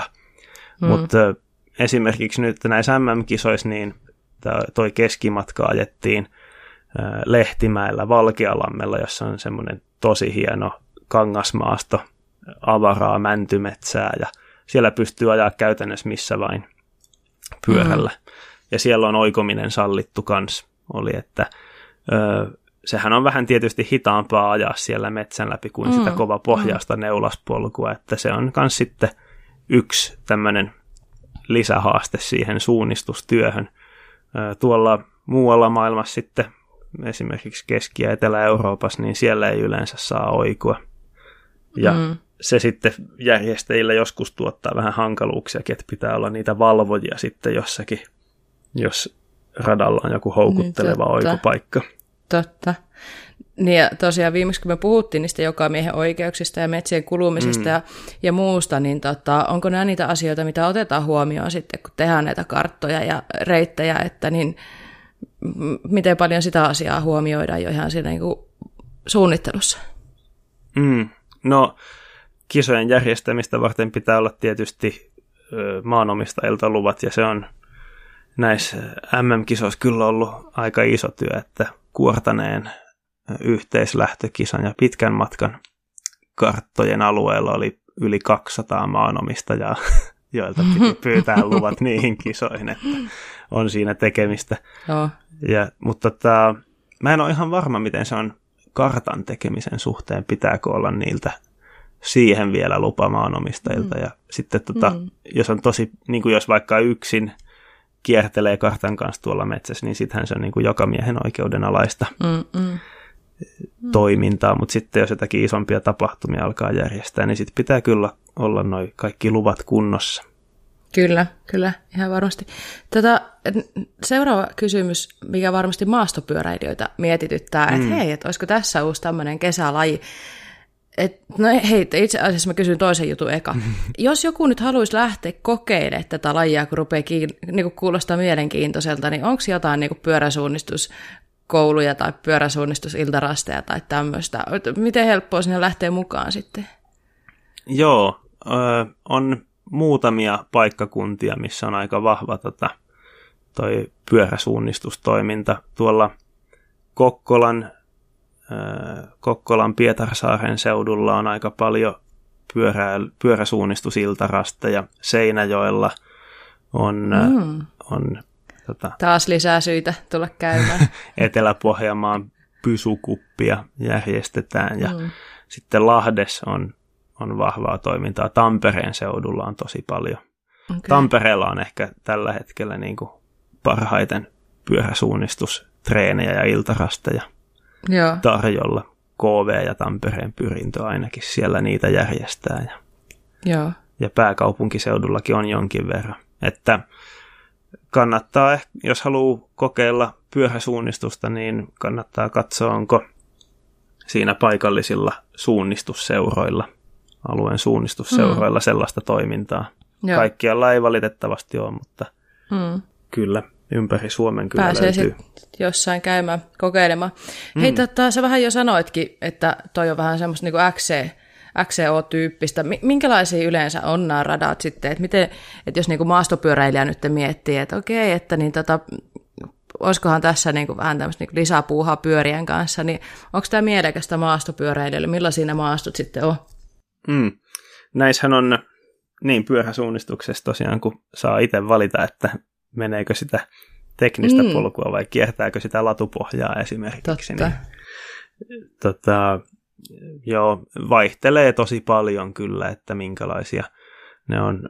Aika usein niin tämmöisissä kangasmaastoissa jonkun kaupungin tai taajaman lähellä niin on tosi hyviä uraverkostoja, jotka sopii pyöräsuunnistukseen. Mm. Ja isompien kaupunkien ympäristössä löytyy, löytyy hyviä uraverkostoja. Vaihtelee, vaihtelee kyllä millaista on, ja, mutta kyllä se niin kuin aika sellaista X C O, X C M-tyyppistä mm. teknisestä näkökul- niin kuin ajoteknisestä mm, näkökulmasta on. Että on semmoista soratie, hiihtolatu, pohjaa ja sitten niitä teknisempiä uria sillä. Joo. Joo. Eli voisi ajatella, että joku tämmöinen X C-pyörä olisi varmaan aika kova laite tuollaiseen, vai minkälaisella pyörällä yleensä sitten tehdään? Joo, jos mä jonkin arvion heittäisin siitä, kuinka moni ajaa jäykkäperällä noista M M-kisoissa olevista urheilijoista, niin ehkä kahdeksankymmentä prosenttia ajaa jäykkäperällä. Mm. Okay. Ja, ja parikymmentä prossaa täpärillä, että semmoinen suhde suunnilleen. Mä sanoisin ehkä, että täällä Suomessa... Öö, kannattaa niin kuin useammin se täysjousto kuin keskimäärin tuolla maailmalla pyöräsuunnistuskisoissa. Mm. Täällä on vähän enemmän tuota juurakko-kivikkopolkua kisoissa kuin perinteisesti muualla maailmassa. Mm. Eli olisiko vaikka Scott Spark, mistä tänään puhuttiin, niin olisiko se semmoinen pyöräsuunnistuspyörä sitten Suomeen? Joo, se olisi kyllä ju- just hyvä siihen harrastukseen, Noniin. Kyllä. Ihan sattumoisin. Tätä, se sopivan tyyppinen pyöräuutinenkin saatiin tähän yes. jaksoon sitten. Yeah. Mm. Hei, no tota, onko sulle jäänyt itsellesi mieleen sitten jotain niin kuin suosikkipaikkaa, missä olet ollut pyöräsuunnistus? No Suomessa tai ulkomailla, et, tai et, mikä tekee niin kuin hyvän kisan tai hyvän radan tai hyvän kartan? Mikä, minkäla, minkälaista sä tykkäät? Mikä on jäänyt mm. mieleen hyvänä paikkana? Mm. Äh, se, niin, ehkä jo, jos miettii si, siltä kannalta, että missä on hauskinta ajaa, niin kuin ajaa sitä kisaa itse, mm. niin semmoiset nopea, niin kuin kovavauhtiset kangasmaastot on yleensä aika kivoja. Mm. Ja sitten jos siellä on tosi tiheä uraverkosto, niin se on, että tulee se suunnistus, suunnistukseen mm. se haaste. haastavuus myös, niin Suomessa Jämin kankaat on yeah. siellä Kankaanpään suunnalla on aika kova. Siellä on Niinisalon varuskunta, niin ne on niillä kaikenlaisilla härveleillään ajanut paljon uria sinne metsiin, niin siellä on tosi hyviä tämmöisiä tiheitä uraverkostoja, mutta siellä on viime vuosina ollut niin paljon kisoja, että se alkaa olla niin kuin aika tuttua, tuttua maastoa ja Suomen pyöräsuunnistajille, että sitä on kulutettu aika paljon, mutta se on semmoinen tosi hieno paikka. Ei tarvitse karttaakaan enää katsoa, kun tietää, että okei, tuolla rastit löytyy niin. tuolta suunnalta. Mm. Sitten jos, sit jos taas miettii ihan siltä kannalta, että missä saa niin kuin maksimoitua sen suunnistustehtävän niin kuin haasteellisuuden, niin keskieurooppalaiset tämmöiset monta sataa vuotta vanhat kaupungit, joiden keskusta on tosi sokkeloinen ja siellä on paljon tällaisia parin metrin levyisiä kujia, mm. niin sprinttisuunnistus sellaisessa kaupungissa on hirveän haastavaa. Ja viime vuosina on arvokisoissa ollut sellaisia, sellaisia sprinttikisoja jonkin verran, että siellä on suljettu liikenteeltä kaupungin keskusta. Yeah. Ja siellä on ajettu, että siellä on umpikujia ja voi joutua tekemään tosi pitkiä kiertoja, että se kahden rastin etäisyys linnuntietä on niin kuin sata metriä, mutta sä joudut kiertämään viisisataa metriä korttelin mm. ympäri sinne toisesta suunnasta hakeen se rastin. Että. Okei, no mutta hei, toihan kuulostaa tosi hyvälle ja noita mm. niin kuin, mä opin, opin tosi paljon tämän keskustelun aikana, koska en mä tiennyt, että tätä esimerkiksi vajaan kaupunki maisemissakin tehdä, tai että, että miten, miten nuo kaikki hommat toimii. Eli mm. tota, ei tiedä, vaikka kävisi joskus vielä itsekin kokeilemaan, jos tulee semmoinen päivä, että ei tiedä mihin päin lähtisi ajamaan, niin ottaa kartan käteen ja yeah. lähtee katsomaan, että mitä se pyöräsuunnistus sitten olikaan. Ihan vinkkinä muuten, ainakin Jyväskylässä, Jyväskylän pyöräilyseuralla on seuralla itsellään noita, niin tota, niitä tankoon kiinnitettäviä karttatelineitä. Eli mm. jos se joillekin jää sitten niin kuin kiinni siitä, että no ei tiedä mistä niitä karttat, et, eikä viitti kokeilun takia lähteä ostamaan, niin kannattaa kysellä paikallisilta seuroilta, niin saattaa vaikka niin kuin karttatelineitäkin sitten löytyä, mitä pystyy lainaamaan. Kyllä. Mutta hei, Mika, teillä on vielä muutama päivä kisoja jäljellä. Onko Joo. ne Kuortaneella vai missä, missä maisemissa on nyt viimeiset päivät? Joo, pitkä matka ajetaan Kuortaneella tosiaan, ja sitten kisojen viimeinen, viimeinen kisapäivä, sitten viesti ajetaan Seinäjoella tuossa Jouppilan vuoren mm. takana olevissa no metsissä. Niin. Tutuissa maisemissa, ja tosiaan mm. nyt, tietenkin nyt kun tämä tulee torstaina ulos, niin tänään on sitten ne viimeiset, viimeiset kisat vielä sitten, Kyllä. mitkä ajetaan. Mitä sä tota, veikkaat, mitkä maat, eli Suomi on pärjännyt tosi hyvin, mitkä maat Joo. yleisesti on kovia pyöräsuunnistusmaita, missä päin tätä harrastetaan? Mm. No yksi, yksi tota, maista, joka on pitkään ollut kova, niin on Tsekki. Ja siellä mm. me aiemmin puhuttiin rogainingista, mm. niin Tsekissä se pyöräsuunnistuksen löytäminen tapahtuu, lajina tapahtuu monesti niin, että pyöräilyä harrastavat menee rogainingiin ja sitten sitä kautta ne tulee pyöräsuunnistuksen mm. pariin, kun täällä Suomessa aika paljon menee niin, että aloitetaan tuolta juosten suunnistamisesta ja mm, sitten löydetään kyllä. se pyöräsuunnistuspuoli kanssa. Mm, sitten Itävalta ja Sveitsi on, on, sieltä tulee tosi kovia urheilijoita, ja Venäjä on, niin kuin, saattaa olla mitalitilastoissa ykkönen, että Venäjältä on aina tullut kovia urheilijoita. O- onko nämä samoja maita, mitkä on kovia tuossa tossusuunnistuksessa, vai onko nämä niin kuin ihan eri, eri maat sitten, mitkä on pyöräsuunnistuksessa mm. kovia? No, pyöräsuunnistuksessa on pikkasen eri maat. Venäjä on kyllä ollut tossusuunnistuksessakin aina kova, mutta niin, Ruotsi ja Norja, jotka on niin kuin käytännössä aina ollut kovia tossusuunnistuksessa, niin sieltä tulee aika vähän urheilijoita niin kuin tonne niin kuin maailman huipulle mm, vielä mm. pyöräsuunnistuspuolella. Ja Ranska, joka on niin kuin alkanut, no se on ehkä viimeisen parinkymmentä vuoden aikana sekä tossusuunnistuksessa että pyöräsuunnistuksessa alkanut tulemaan aika kovaksi maaksi. Joo. Kans, että, niin, niin, mutta mm. aika Eurooppa painotteista on niin kuin nämä kovat maat. Yeah. Ja Australiasta on muutama sitten Euroopan ulkopuolelta tullut tosi kova tasoinen. Sitten Joo. on näitä pienempiä maita, joista tulee yksittäisiä, tai pienempiä maita, mutta siis kau- Euroopan ulkopuolisista maista, Yhdysvalloista, mm. Brasiliasta, Japanista. Muutama pieni maa. Pikkumaa, joo. Lajissa pieni maa. Joo, niin, lajissa pieni maa, kyllä. Niin, niin, niin. Kyllä, joo. Kyllä. Hyvä, ja teillä, teillä tosiaan on vielä muutama päivä tota, rutistusta siellä tota, järjestelyjen kanssa, eli sä et ole ajamassa kisaa nyt, eli emme mm. voi odottaa Mika Pensaalle mitallisadetta sieltä, mutta niin sä oot mukana kuitenkin järjestämässä, eikö vai?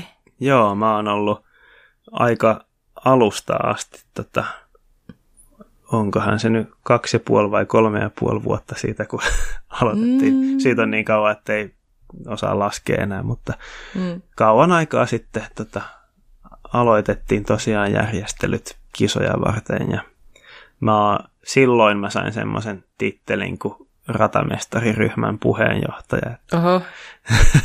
Mutta mulla on ollut semmoinen vähän avoin rooli tässä järjestelyjen aikana. Näin. Että kun, se oli vähän ehkä sillä ajatuksella, että kun mä oon noita arvokisoja kiertänyt, mutta ei voi tuottaa ketään, joka saattaa mahdollisesti kilpailla itse mm. siellä, että niin kuin noi maa, ny, nykyiset maajoukkueurheilijat ei voinut olla sellaisena mm. kokemuspohjaisena asiantuntijana siinä mm. hommassa. Niin.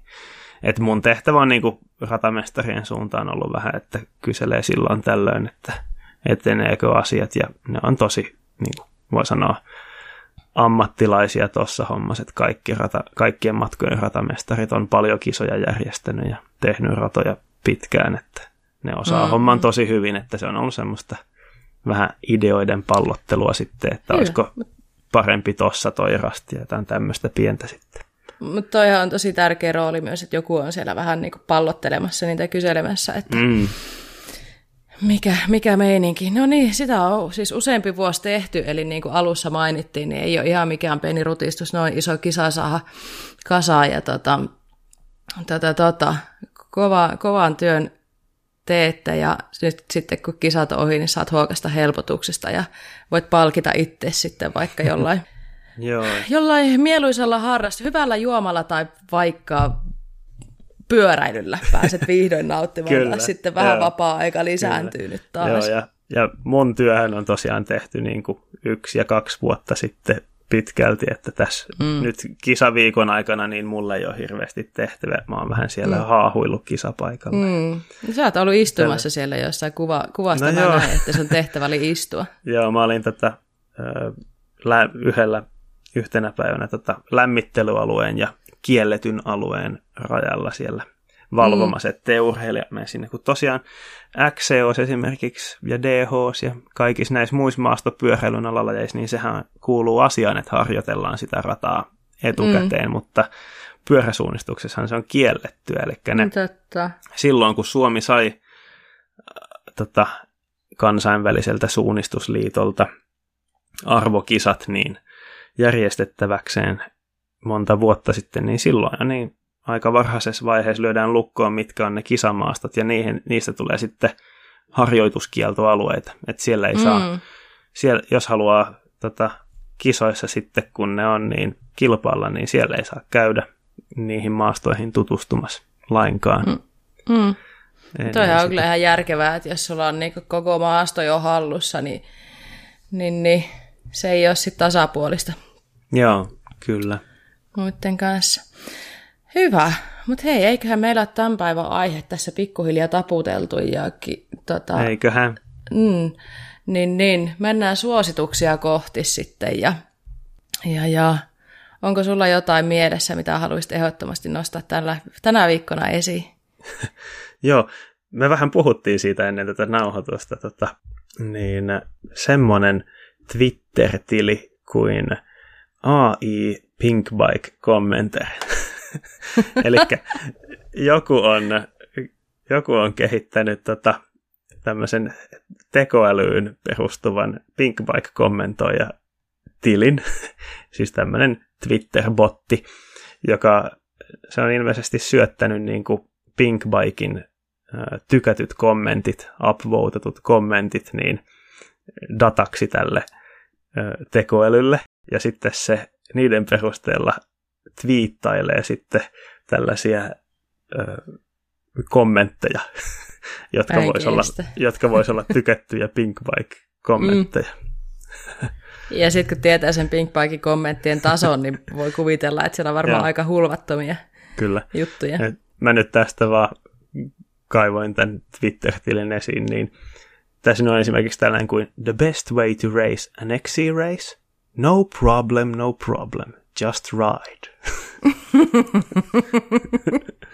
Semmoisia neuvoja X C-kisoihin osallistuville. Pitää käydä tätä katsomassa siitä. Katsomassa, että mitä sinne on sitten kirjoiteltu. Varmasti viihdyttää taas yhden illan itteensä noilla ihan sujuvasti. Joo, kyllä. Joo, tosiaan tuosta tulee linkki sitten kanssa tuohon meidän jaksoon, eikä vaan.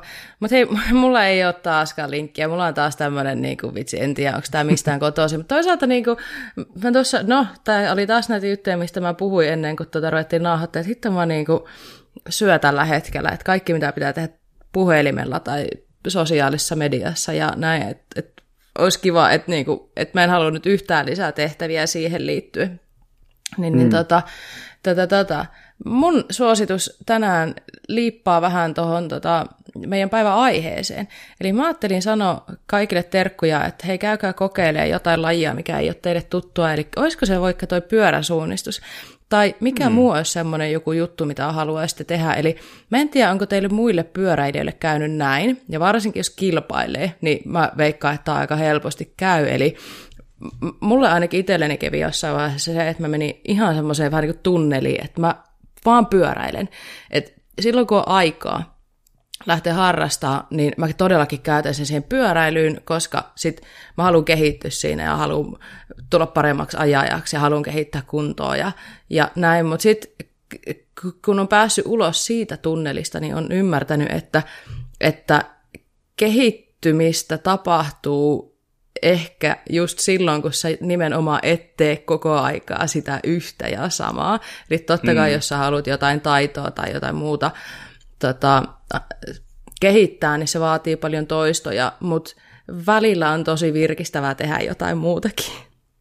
Niin mun vinkki tälle, tälle kerralle oli se, että mieti vaikka seuraavan kuukauden tai vaikka ajatellaan tämän kesän aikana, käy tekee sitä jotain lajia, mitä sä oot ajatellut, että olisipa kiva kokeilla, tai hei, tiedätkö se sun kaveri, joka aina kysyy, että hei, lähde mun mukaan tekee jotain tämmöistä, ja sä aina sanot, että en mä nyt oikein kerkeä, niin hitto lähde sen mm. mukaan tekee sitä, että saattaa olla, että siitä tuleekin tosi hauskaa, ja ei kaikesta tarvitse tulla uusia harrastuksia, mutta uudet kokemukset on tosi virkistäviä, niin mm. tämä on mun vinkki tälle viikolle. Tosi hyvä vinkki, kyllä. Hyvä. Kyllä. Hyvä. Yes. Nyt sitten suosituksetkin pulkassa ja aletaan pikkuhiljaa lopettelemaan, no, mutta Mika, ne... mistä meidät löytää? Mistä meidät löytää? Aa, mistähän meidät löytää? Mm. Meidät löytää Instagramista, siellä meidän tili on Kuraläppä, ja sit meidät löytää Stravasta, siellä meillä on oma Strava-ryhmä, Kuraläppä, ja sitten meille voi lähettää palautetta osoitteeseen kuralappamedia at gmail dot com, mm. jos haluaa laittaa sähköpostia meille. Ja totta kai voi laittaa yksityisviestiä Instagramissakin. Kyllä, ehdottomasti. Me ollaan hyvin kiitollisia kaikista viesteistä, mitä me saadaan. Kyllä. On ollut kiva saada kehuja, on tosi kiva saada ehdotuksia ja semmoista niin kuin palautetta, mm. semmoista rakentavaa, että niin hei, voisiko tämän tehdä näin tai olisiko tässä idea. Niin, niin ehdottomasti laittakaa niitä, me ollaan kiitollisia kaikista, mikä vie eteenpäin tätä meidän touhua, koska me ei olla vielä lopettamassa. Mm-hmm. Eli halutaan totta kai kehittyä. Kehittyy. Ja sitten, hei, jos et ole mukana vielä meidän tota, siinä, ö, maailmancupin ja mm. tota, E V S Enduro Serie X:n näissä tota, kur, ö, Fantasy-liigassa, eli Pinkbiken Fantasy-liiga, josta on sitten tehty toi, toi Kuraläppäliiga, eli tämmöinen oma paikallinen, paikallinen tota, oma peli. Mä en tiedä, miksi mä sanon tää peliksi, mutta mä en tiedä, mikä muukaan se on, mutta niin, ö, menkää hei mukaan. Totta. Totista totta. Menkää mukaan tähän kilpailuun. Pinkbike palkitsee pa- parhaat, mutta niin palkitsee myös Kuraläppä. Eli menkää mukaan myös siihen Kuraläppäliigaan. Yes. Ja e- maailman enskakisat ei ole vielä alkanut, niin hyvin kerkee vielä sinnekin. Ja ehdottomasti kannattaa ottaa osaa vielä noihin muihinkin lajeihin, vaikka maailmancupit on niistä jo alkanut. Kyllä. Mut hei, ei kai tässä nyt tämän kummempaa. Me lähetetään terveisiä Bobille. Mo- heippa Bobille sinne vaan, missä sä oot. Ja yep. Heippa kaikille kuuntelijoille. Kiva, että olit taas tämän, tämän jakson tota, parissa meidän matkassa. Ja kyllä. Ei kai tässä muuta voi, kun kiitos oikein paljon kaikille kuuntelijoille ja mukavia kesäajoja teille kaikille. Viikon päästä taas jatketaan. Juuri näin. Nonni. Hyvä. Kiitti paljon. Moi moi. Kiitos. Moikka.